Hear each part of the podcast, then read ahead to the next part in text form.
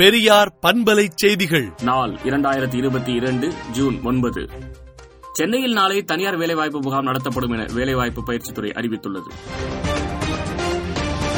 பயங்கரவாத அமைப்புக்கு நிதி ஆட்கள் சேர்த்த வழக்கில் தமிழ்நாட்டின் பல்வேறு இடங்களில் தேசிய புலனாய்வு அமைப்பினர் சோதனை நடத்தினர். தேனி மாவட்டத்தில் ஐந்து இடங்களில் பொது விநியோக திட்ட குறை கேட்பு கூட்டம் நாளை மறுநாள் நடக்கிறது. பணிகள் முடிவடைந்து வருகிற செப்டம்பர் மாதம் கேளம்பாக்கம் பேருந்து நிலையம் பயணிகள் பயன்பாட்டுக்கு கொண்டுவரப்படும் என்று அமைச்சர் முத்துசாமி கூறியுள்ளார். ஒரு குவிண்டால் நெல்லுக்கு ரூபாய் மூவாயிரம் கொள்முதல் விலை வழங்க வேண்டும் என டாக்டர் ராமதாஸ் தெரிவித்துள்ளார்.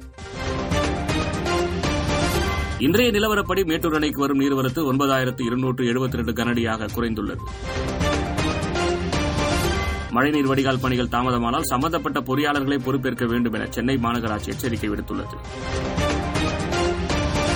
ஜனாதிபதி தேர்தல் வரும் பதினெட்டாம் தேதி நடைபெறும் என இந்திய தேர்தல் ஆணையர் ராஜீவ்குமார் அறிவித்துள்ளார்.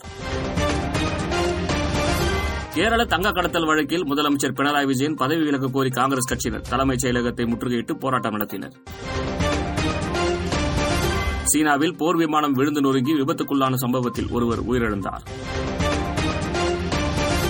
மனித உயிர்களையும் அவர்களின் வாழ்வாதாரத்தையும் காப்பாற்ற உலக நாடுகள் இப்போதே செயல்பட வேண்டும் என ஐநா எச்சரிக்கை விடுத்துள்ளது. நுபுர் சர்மா விவகாரத்தில் இந்திய அரசு எடுத்த நடவடிக்கை திருப்தி அளிப்பதாக ஈரான் தெரிவித்துள்ளது. இலங்கை முன்னாள் நிதியமைச்சர் பசில் ராஜபக்சே தனது எம்பி பதவியை ராஜினாமா செய்துள்ளார். விடுதலை நாளேட்டை விடுதலை டாட் இன் இணையதளத்தில் படியுங்கள். பெரியார் பண்பலை செய்திகளை நாள்தோறும் உங்கள் செல்பேசியிலேயே கேட்பதற்கு எட்டு ஒன்று இரண்டு நான்கு ஒன்று ஐந்து இரண்டு இரண்டு இரண்டு இரண்டு என்ற எண்ணுக்கு பெரியார் எஃப் நியூஸ் என்று வாட்ஸ்அப் மூலம் செய்தி அனுப்புங்கள்.